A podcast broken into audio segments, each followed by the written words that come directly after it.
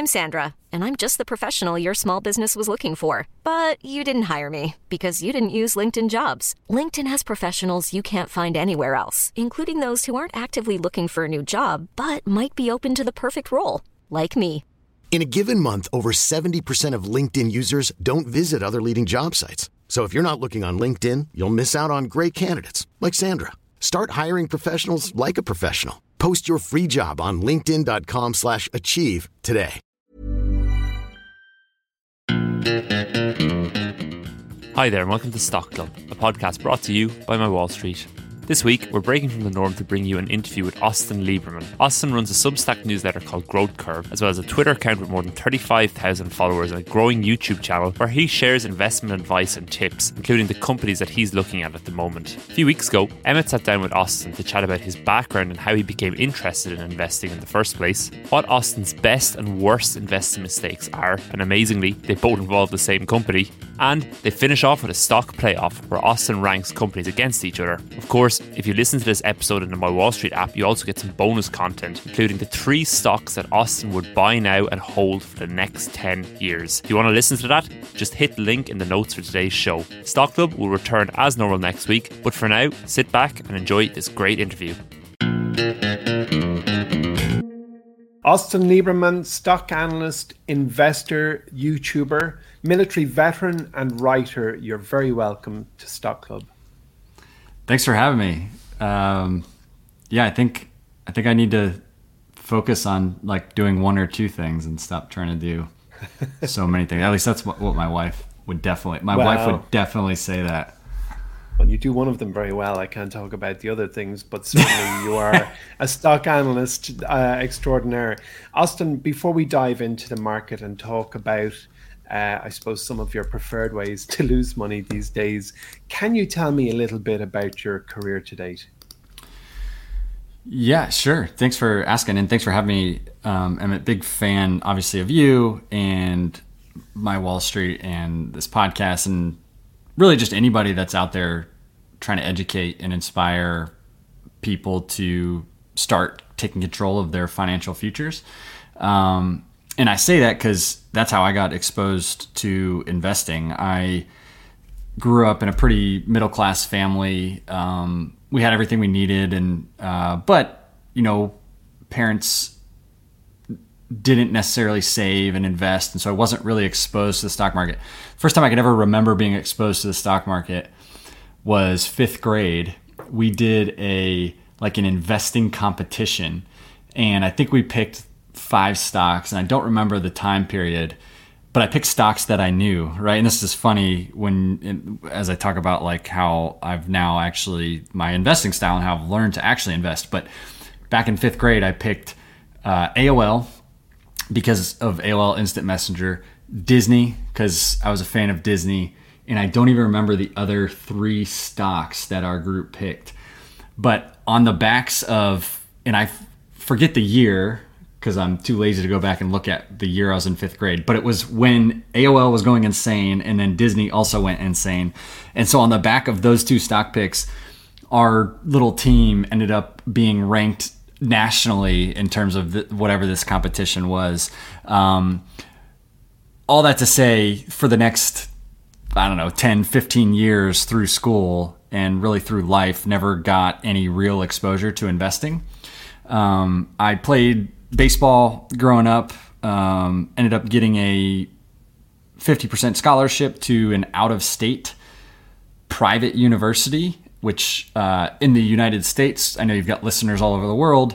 Um, private just means really expensive. And then uh, I was focused on baseball and so wasn't really able to work, but got a letter from the registrar's office that our my tuition hadn't been paid uh, a couple days before the end of the first semester, and I realized that you know it was too much of a strain on my parents financially, as much as they wanted to um, support me and, and let me try to keep playing baseball. I realized it just it, it was gonna, in my opinion, be too hurtful to them financially, uh, and I realized the likelihood of me going to the next level and playing uh, professionally was probably very low, especially because some injuries and stuff I had. And so I kind of made that decision and, and ended up leaving that um, that university.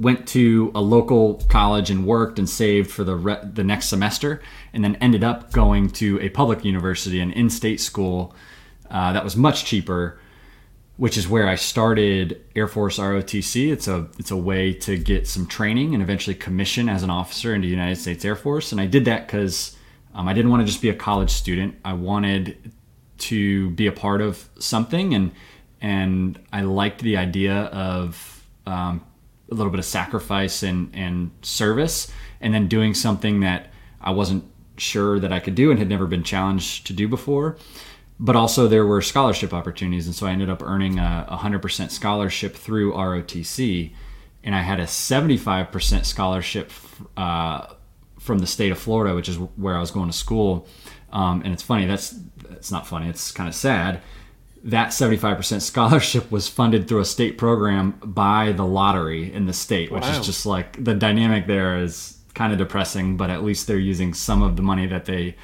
steal from uh, people essentially uh, for a good cause. Um, but the cool thing about it was, what's that? It's a good cause and it's a great thing. And here in Ireland, an awful lot of the national lotteries uh, funds are kind of pumped back into small community projects that otherwise probably wouldn't get funded.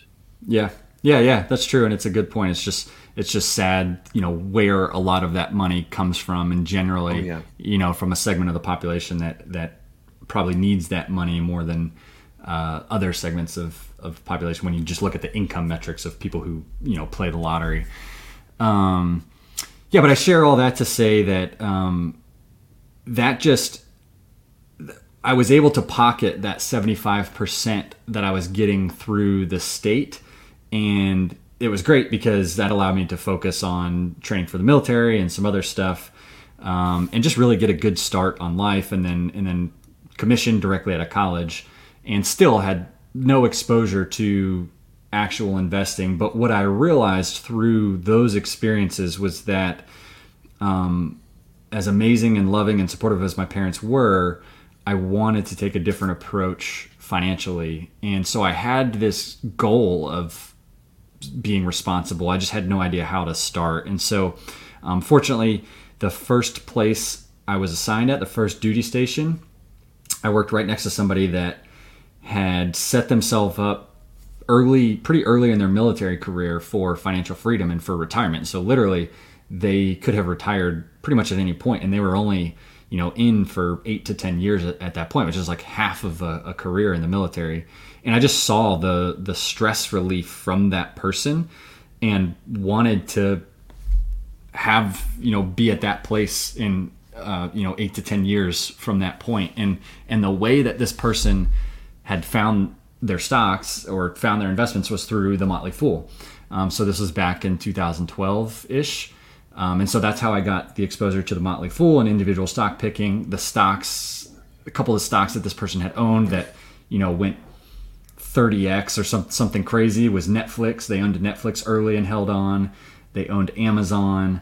Um, I believe they owned Mercado Libre. I'm not 100% sure, but the bottom line is just they had they had learned from the Motley Fool, taken the plunge into individual stocks responsibly, and then just held on to them as the Motley Fool kind of, you know, that's sort of what they stand behind. Um, and so I had seen the Motley Fool's marketing before that, and it kind of turned me off just because I it, it, seemed untrustworthy. But hearing it from him and then actually getting in to see the services, it was super valuable. And and I ultimately I started doing I was like a community forum guide for them. I did a little bit of freelance writing and and just sort of learned to invest on my own while I was still in the military. And so that was from 2012 to 2017. Um, at that point, we I decided to leave active duty because I wanted to spend time with family, and and then did a year as a consultant at a technology consulting firm. So this is around 2018. Um, that's where I got exposed to cloud computing and a lot of these software and technology stocks that I invest in now. That's kind of the style of investor I am. And what I saw the consulting company I worked at was AWS's largest partner worldwide. They were a huge partner for Salesforce, a huge partner for Google Cloud Platform. Um, and so what I saw was just how transformational, the transformation that um, some of the Fortune 500, the largest companies in America, how outdated their digital infrastructure was, how much money they were spending on this transition, and how long that transition taken, how how early we were in that process, and I still think we're very early. Um, and so that's where I, you know, started to look at stocks like Salesforce and uh, Tableau and Alteryx and even AWS and, and you know just cloud style stocks. Um, and so yeah, after that, we due to family reasons, ultimately we ended up we live in Florida now, which is closer to family. I've worked remote um, since 2018, 2019, since before it was cool. Um, so learned a lot about that, and um, and then really the next you know big or meaningful thing was in late 2020 I applied to be an emerging manager um, at Social Capital, which, if you follow Chamath Palihapitiya, he put out kind of the call out for applications um, and was fortunate to get picked up for that um, and learned a lot. But ultimately, um, there was just some personal reasons and things I wanted to do that I wasn't sure I could do if I was uh, managing money professionally. Um, for example, I realized I wanted to stay in the Air National Guard, which means I'm going to spend some time away from home, and and uh, I struggled to find a way that I would be able to do that while managing, you know, potentially millions of dollars of somebody else's money. And so, um, 2021 was a tough year, and in every I was down as a growth investor. That's about you know the most details I can say because it wasn't my money I was investing. Um, so yeah, it was definitely a tough stretch, but uh, when you share these things out on social media, you know, you get a lot of criticisms from people and they, they just have no idea um, what goes into some of these like personal and professional decisions. Um, and so, yeah. And, and so now that I also had a great opportunity uh, at a company called Common Stock, which is where mm-hmm. I've joined now and I'm helping, mm. um, we're essentially trying to build uh, a community of transparency and, and good information and healthy discussion around investing, kind of like Twitter, but without the trolls um, mm. at commonstock.com. And so that allows me to, you know, reach more people publicly than I was able to do if I was um, investing money professionally, because you're not really allowed to talk about stocks and stuff like that. And so uh, that brings us to today. I, I have a newsletter. Mm. I'm trying to learn YouTube a little bit because um, every opportunity I've had since I left the military has come from networking and sharing, documenting my investing journey or what I've learned about cloud computing on Twitter or in my newsletter or YouTube. And so maybe those things turn into a meaningful email list or revenue at some point or whatever. Uh, but even already, you know, creating content, trying to create good content about investing on the internet has mm. has helped me with a lot of opportunities and, and it's helped me learn a lot too. And so that was kind of rambling, but that's that's my history. well, it's a it's a, fascinating career so far, and I have so many questions I want to hit you with about Chamath, but I'm not going to ask you anything because I can only presume it's just not cricket, old boy. And um, I lo- but what I would like to do is ask you about um, UCF in Orlando and, and what what were you studying? That kind of, was there a dotted line between what you were studying and what transpired as your interest and skill set in cloud computing and all the parties there? No, I studied criminal. Ju- I oh man, I started. We're gonna do this whole thing without talking about investing. I started at the Division two college on a track to study engineering, even though I hated math and I hated doing hard work in school because it felt like uh, that was a, a good thing to study to get you know good jobs after college. I quickly realized as in in like the first couple weeks that that was not for me and so i don't even remember what i switched to at that school um, but then when i went to ucf i started in biology which is mm. also funny and embarrassing um, think that may have been i may have been dating somebody that was like into science and biology and, and her mom might have influenced me to go down that track or something. Um, nothing against her or her mom, but I was, uh, I was just, you know, lost and misguided academically. Mm. Um, I, I, had always focused on baseball and sports, and done, I did fine in high school. I just didn't have like an academic passion. But ultimately, I joined ROTC and I knew that that meant I would have if I graduated, which I thought I would. Uh, it meant that I would have a, a decent paying job and it's regardless of your degree so i just needed a bachelor's mm. degree and so i chose criminal justice which is like studying uh, policy and law and things like that um, because it was easy and because it i was a little bit interested in it so I, I knew i would like go to class and stuff and get decent grades but I was also I wanted to be what's called a combat rescue officer in the Air Force, and the physical training required for that is uh, it just very very intense. And so mm-hmm. what I decided to do was strive for that. It's there's a there's like a five percent success rate of people that apply to actually end up becoming a combat rescue officer, and so I took an easy path academically and a very challenging path um, physically, and then in training for the Air Force, and ultimately I was I, I went to the assessment for that and got selected and then later failed out in training after I commissioned, which is like a whole nother story of dealing with failure and adversity and changing careers and stuff. Um, but yeah, I studied criminal justice in college, which has nothing to do with investing. And then after college, I got a master's degree in Homeland Security, which also has nothing to do with investing. No, actually, I, look, it's a fascinating area of study. I'm sure I, I, can understand why you're attracted to it. And you know, a lot, an awful lot of things you study in university, it's just like a, a gym for your brain. Like you're going to study something that's challenging your mind in new ways, challenging the way you've seen the world to this point, and then your understanding. So I completely get it. But I equally would say it's. I've always thought it's quite difficult for young people to have to choose what they are going to do in college you know, age 16, you're meant to decide, well, this is the thing I want to be. And I always felt that that's a tough one, unless it's a, let's say, a vocational profession, like maybe being a doctor or a lawyer or whatever. Uh, the, the, you know, getting a, a, broad degree, I always think is your best bet.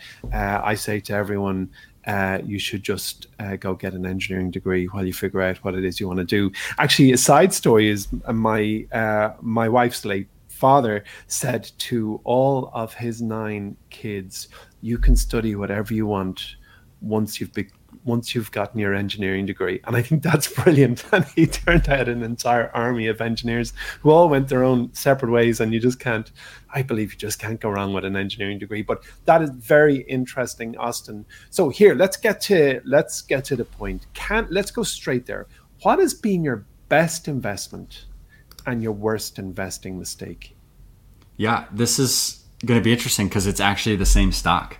Um, and so I bought, it was, we'll just go with $10,000 of Shopify in January of 2017. That was my best investment decision. Um, even today, if you look back, so Shopify is down 80% from its highs. But since January 2017, it's still up around 620%. So that means that $10,000, say I had just invested that $10,000. I say just, I mean $10,000 could be a lot. For some people, could be a little for others. But let's say I only put in that 10,000. It'd still be up 620% today. And that 10,000 would have turned into $72,000. After That's even after this 80% drop. Um, Shopify at one point was up 3,600% from uh, from when I bought it in January of 2017 to uh, late 2021. But obviously, since then, it's you know it's gotten crushed a little bit. So um, mm. that was my best investment, even after this crazy drop. Um, and the worst mistake I made was selling it for I think it was like 100% gain in a matter of three to six months or something like that. This was pretty early on still in my investing journey. I still think I'm early in my investing journey and learning a ton, but you know, that was even earlier. And the Motley Fool, which is, you know, what I where I learned to invest, they preach, you know, buying and holding and it's really hard to do even if you believe in that and um, that was an example of me not doing it because I, I had this 100% gain. I I wanted to, you know, lock in those profits and but the the lesson there is um, if we're investing for the long term and and we're managing our personal finances, you know, responsibly, then true life changing generational wealth, I believe, is made by buying and holding and even potentially adding over time. And we're not just talking, you know, it's it's still it's crazy, but it's still only been five years, six years since 2017. And if we look back at the Amazons, the Googles, the Apples, the Microsofts of the world, you know, the generational wealth building compounding comes in year 10, 15, and 20. And so who knows how big of a mistake that will end up being. Um, but, and we'll probably get into this, you know, Shopify has now sold off a ton. And so maybe there will be an opportunity for me to, to get back in. Um, but yeah, Shopify, every, best and worst. Every, every investing master says that a sell was their worst decision.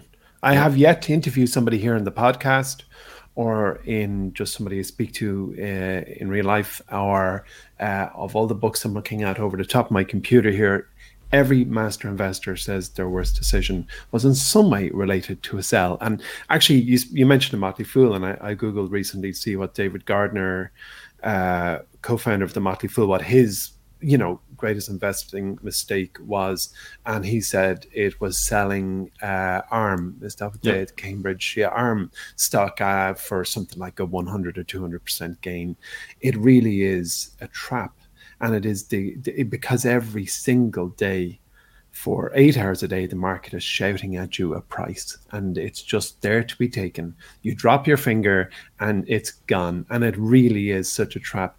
Anyway, so it's very interesting to hear you say that. But now that you've learned that about yourself, can you describe your investment strategy today in a few sentences?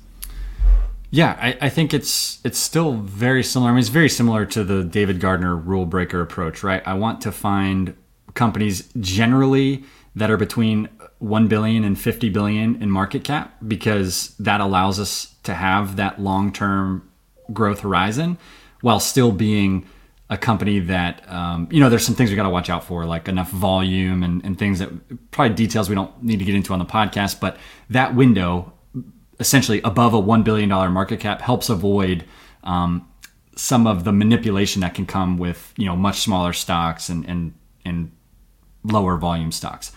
Um, but then keeping it below a $50 billion market cap gives you the potential for that runway of growth and it also allows to make mistakes on valuation. So valuation is so tough and it's kind of a complicated topic and there's all kinds of different multiples you can look at whether it's price to earnings, price to sales. You'll see them all out there. If the last year to 2 years has taught us nothing else, I think what it's taught is that even the best investors in the world, the professional analysts at all these, you know, super elite investment banks everybody's price targets have been adjusted and have been way too high. And so I think what we have to do as individual investors is create safeguards for ourselves to make mistakes because we're going to make mistakes and ultimately having the room for those mistakes to correct themselves and then the time horizon to ultimately benefit from compounding is super important. And so if you buy a company early enough and you can look back at Microsoft, you can look back at Amazon, Salesforce. There were periods in time where, for Salesforce, for example, this is off the top of my head, you could have bought Salesforce at something like a, a 10 or 12x price to sales multiple, which compressed, so shrank to four or five over time. But because it was early enough in its lifespan, Salesforce grew their revenue enough to make up for that price to sales multiple compression and then still reward investors with a 20 to 25% compounded annual return. And so uh, that's kind of the first thing is is you know that company size window. And then in terms of just attributes of a company, I'm looking for companies that are you know growing revenue consistently at 20 25% plus. Mostly I invest in software companies, so we're looking at gross margin that can be higher than you know a company that's producing something um, like most automobile companies. And the reason for that is kind of simple. It's if you create software, you can essentially sell another subscription or license to somebody for with zero cost of having to go and produce that thing. Whereas if you're invested in somebody that makes clothes, in order to sell the next thing, they have to run it through the whole line of production.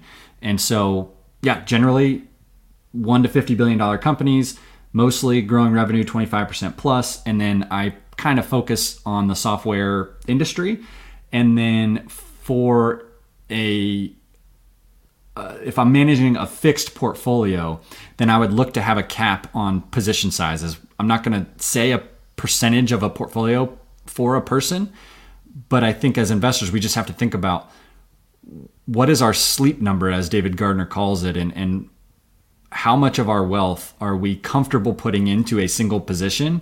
And then whatever we think that is, it, our position, our max position size should probably be half that until we actually go through a drawdown. And so, yeah, it's just trying to find these these what I think are great growth companies and being able to hold them for the long term, and then setting myself up by not using margin and, and crazy leverage and things like that, and not having too large of position sizes. That lets me deal with kind of the volatility of day to day, which is why, um, you know, having a, a service like my Wall Street or the Motley Fool, which gives you a bunch of ideas that essentially become small parts of a portfolio and are allowed to grow over time can be a great answer for investors. And I can say that because I was a paying subscriber to the Motley Fool for a very long time. Um, and I, I know what that experience was like, and it was super transformational for me as, as an investor. Mm. There are over 20,000 cryptocurrencies out there at the moment, Austin. Uh, and I believe you told me before you're a holder of Bitcoin. How many of those 20,000 bit uh, cryptocurrencies do you follow? And how many of them do you own? And what's your, uh, where's your, I suppose, on the belief Richter scale, where are you at the moment on cryptocurrencies on a scale of 1 to 10? That's not a Richter scale, scale by the way. Yeah, this is a this is kind of a hot topic right now, and I'm actually really frustrated by some of the news that's come out from the crypto industry lately, and it's everything from Luna absolutely collapsing because of, of it being an algorithmic um, stable coin and then just some of the recklessness that we've seen. We're seeing michael saylor in the news for his $4 billion bet with microstrategy being down $1.25 billion um, I, I, just tweet i got blocked by raoul Pal this morning because i was retweeting him his tweets from October where he said he was irresponsibly long Ethereum and leveraged, and Ethereum's down eighty percent since then. Um, he canceled you because you quoted him. He well, I I also commented on a few of his tweets. I didn't insult him personally. I was frustrated. I pointed out, in my opinion, the recklessness of what he said, and and there, there's details to it. But he's got a huge following, and the fact of the matter is is when you have a following like that and you're seen as that type of knowledgeable figure people are going to just copy what you do um, even though you're not giving them financial advice. And that was my problem with with what his approach was. And then today he i saw him out there tweeting uh, how he's never used leverage in crypto. And and so basically he's playing both sides of that coin right? He was trying to ride the hype train up and and now he's correcting it on the way down. And that just frustrates me. Like we all make bad calls right? But um, at least own up to them. And then um, if you have a large following like that I, I, think you have some responsibility to not potentially influence people to be completely reckless and irresponsible. So i say all that to say i'm frustrated oh, yeah. by the recklessness in, in crypto. Yeah. While at the same time i think it's totally reasonable to have a this goes back to that whole position sizing and knowing yourself and having having your guardrails. It's totally fine to have a small percentage of your portfolio in some type of cryptocurrencies. And so uh, i had a little bit of exposure to luna. Guess what? It went to zero and my life is no different because of it because it was a position that if it a thousand xed it would be meaningful. If it went to zero it wouldn't hurt me. Um, so I don't have a position in Luna anymore. Uh, I have some Solana, I have some Bitcoin, I have some Ethereum, and then I have like a couple of other coins that honestly I like. I there was just a recurring buy for them, and uh, but the the percentage of my wealth in this is you know we're talking one percent of um, total wealth or less, and so hmm. I think the takeaway there is like you've got to know what you're invested in, and crypto even though there's people out there that that claim to be experts, it's in my opinion impossible to be an expert on an investment that like on an investing asset that doesn't have 50 years of of history because what history is there to draw off of and what what trends are there to draw off of with mm-hmm. with stocks we we know how stocks have been valued and and and sure valuations might get stretched and change over time but we know the fundamental basis of like how stocks are valued and the different ways that they're valued. With crypto it's just anybody's guess at this point. Is it valued mm. off of block space? Is it valued off of vc money coming in? Is it valued off of nobody actually knows and no one actually knows what moves crypto up and down no matter what they say about it. It's like no one knows. But um, that is the kernel of the issue that i have with cryptocurrency which is when i analyze a stock um, i arrive at my opinion based on what's nearly 30 years of doing it every day and I don't give a darn what anyone else thinks. I will acknowledge other people's, always respect other people's opinion, and I'll absorb a lot of other people's opinions. But uh, I have my own opinion that's rooted in the fundamentals of business analysis and strategy. Whereas with cryptocurrency, I am entirely at the beck and call of the world's opinion. I, I can't tell you if Aave coin is good or uh, Luna coin or Ethereum. I can tell you what a lot of smart people say. And in fact, I was speaking to a very, very senior person in Goldman Sachs there about um, about four months ago. This guy's up the very, very top of the chain. And he said he has a whole pile of guys, his words on mine, a whole pile of guys who he's paying $3 million a year to who are leaving in droves to go join crypto startups. And in my head, I'm like, you have people leaving a three million year dollar a year job to join a crypto startup. What am I missing? like, how many people land a three million bucks a year job on this world of ours a very very very few far less than one less than one in a million. And yet the call of this great big shiny thing on the horizon for me i just can't get it. I i i'm gonna have to just stay the old granddad on crypto and go look i know one or two of them are going to prevail but i just think it's uh it's for in the vast, vast, vast majority, the emperor's new clothes. It's a complete load of BS. That's my view. Yeah. Yeah, but, um, not you asked for it, but there you go. I just threw it at you. yeah, it's interesting. Like those people that were getting paid three million dollars to do their job mm. at at that bank, and then mm. left for crypto. You know, the thing that probably motivated them at the job that they had previously wasn't some higher calling or cause. It was probably the money. And so yeah, sure. when crypto was yeah. booming, what did they do? They followed the excitement and the money. And yeah. then, and the other thing too is who was talking about this? Nick Maggiulli, who um, writes the blog of Dollars and Data. He works at um, Ritholtz Wealth Management. He's at, he's on Twitter. He said when you're in that kind of class of people, say three million plus or a million plus, you don't compare yourself to to somebody making eighty or hundred thousand dollars a year you compare mm. yourself to everybody around you making three million or or more than you, and and that's your normal. And so, yeah, what I would guess is that they were they were seeing the money and the potential that other people were making, and then and then not wanting to be outdone or whatever, or maybe bored or, or whatever, you know. And it's I bet some of those people are going to be crawling back uh, to him either already or mm. pretty soon with what's going on in crypto, and, and yeah. not to make light of it, but um, yeah, it's just. Yeah. So I tell you what, let me let let's take it back to something we both know and enjoy, and that is stock market. So can you tell me what's your favorite sources for stock research? Like, uh, what do you use and who do you follow? Well, of course, number one, my Wall Street. Uh, yeah, subscribe right, right now, everybody. um, no, I'm I'm obviously just messing. I'm not messing around. It's a fantastic resource, but I'm just trying to butter up to Emmett here. Um, yeah. In all seriousness, my Wall Street Motley Fool still has. They've got um, a lot of of free articles out there and free education, and then paid services. Um, I never saw a need personally to pay for any of their, you know, super super expensive services, and I think it was just because I wasn't at that income level when I was subscribing. Um, but the point is, there's very affordable services from um, the Motley Fool, and so yep, those are kind of like the two paid mm. ones I think that that I've got experience with that I'm willing to talk about positively.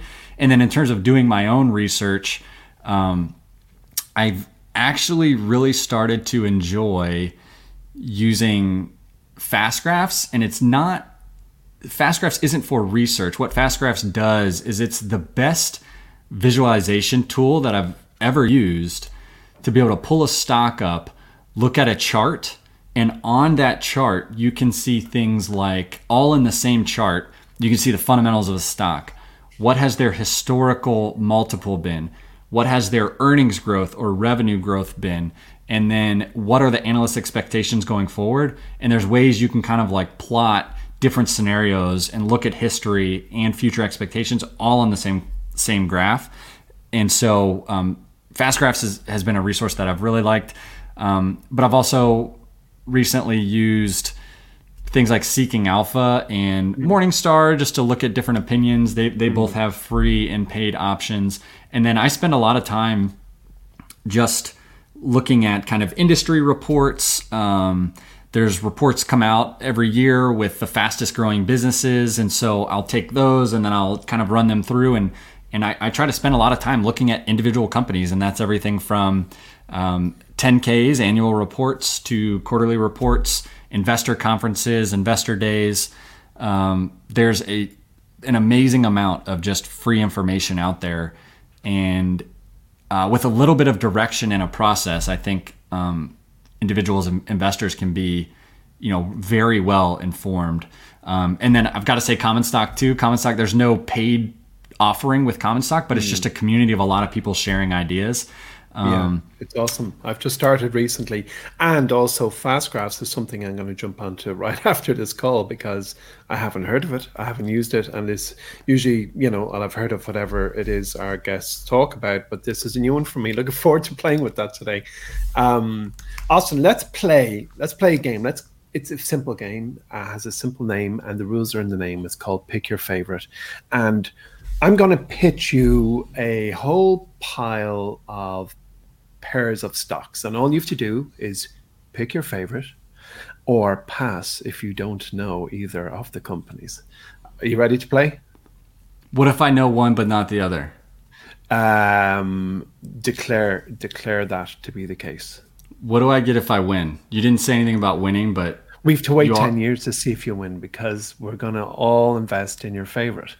okay. And then you'll give me one we'll give you a code of we'll whatever cryptocurrency is pumping the most in 10 years. Yeah. you'll give me one of those. That's right. That's right. right.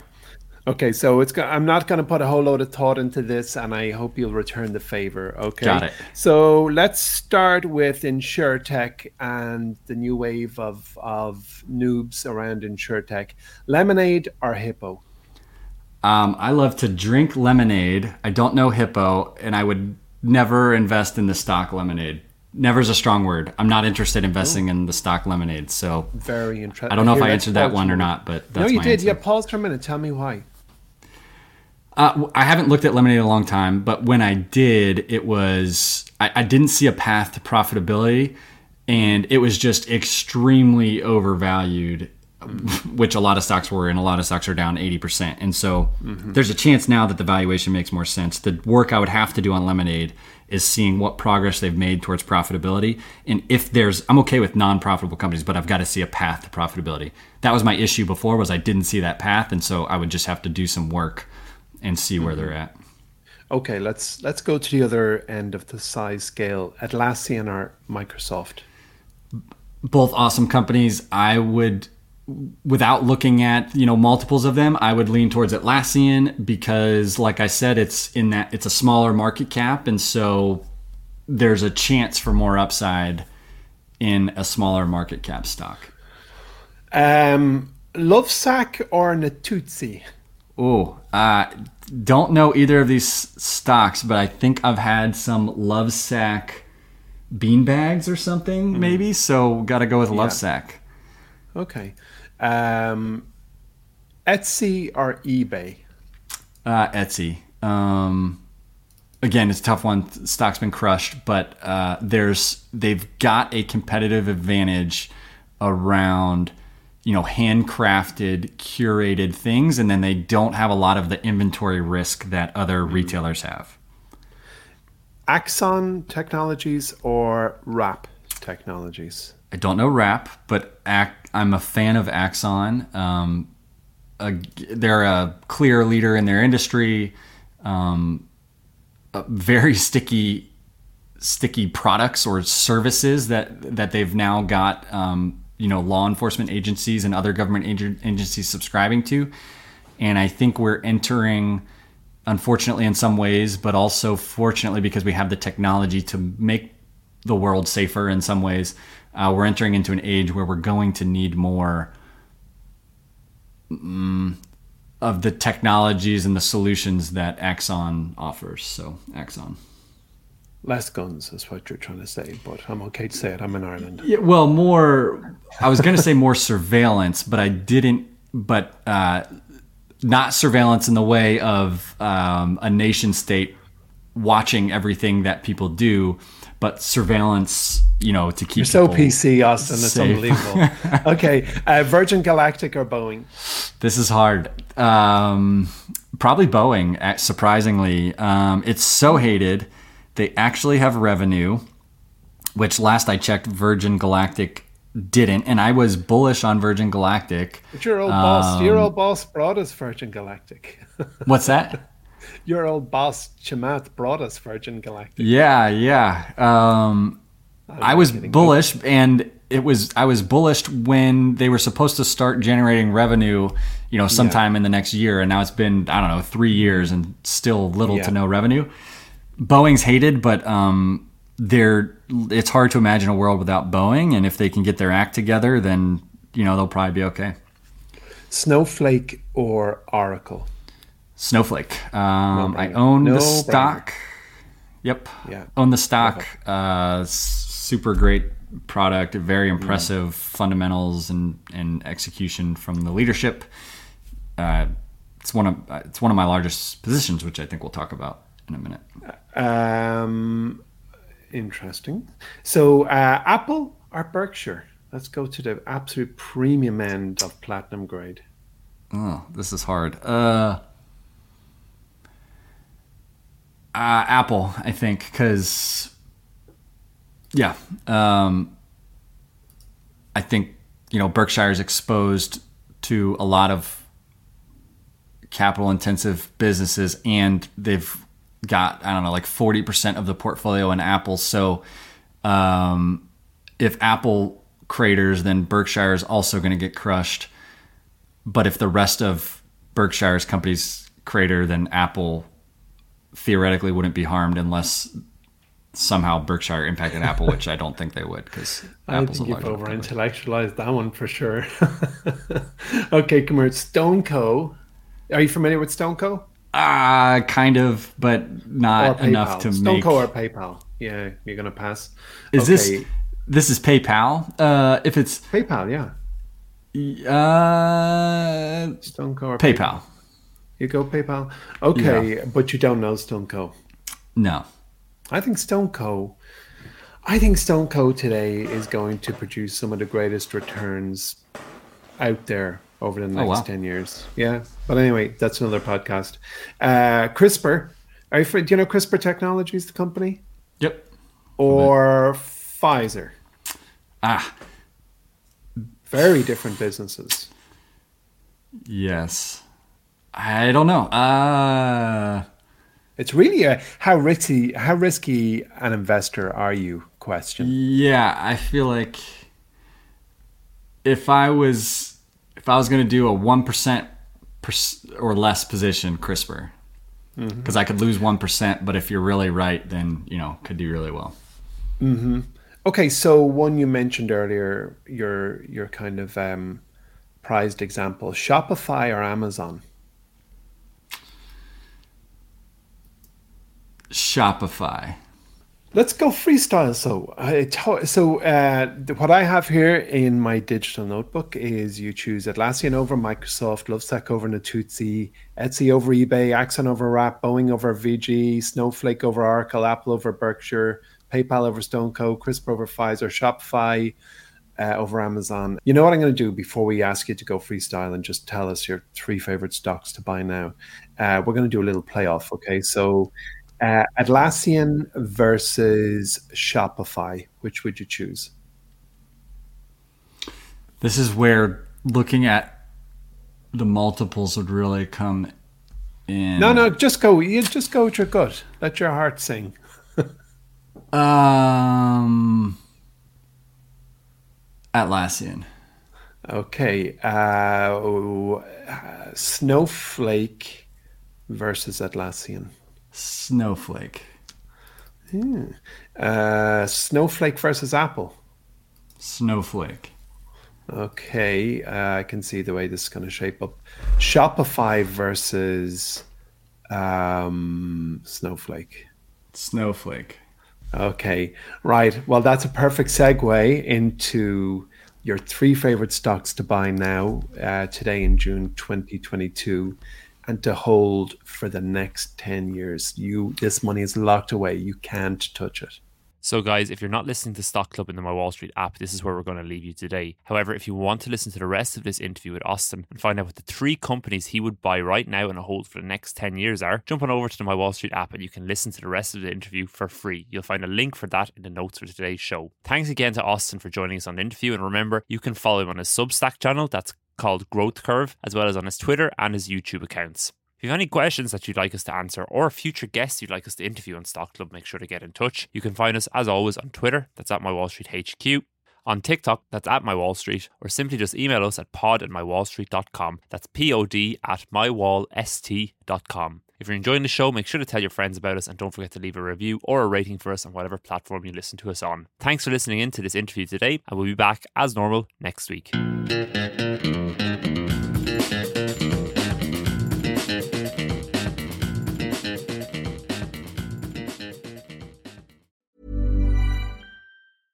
Ever catch yourself eating the same flavorless dinner three days in a row? Dreaming of something better? Well, HelloFresh is your guilt free dream come true, baby. It's me, Keke Palmer. Let's wake up those taste buds with hot, juicy pecan crusted chicken or garlic butter shrimp scampi. Mm. Hello Fresh. Stop dreaming of all the delicious possibilities and dig in at HelloFresh.com. Let's get this dinner party started.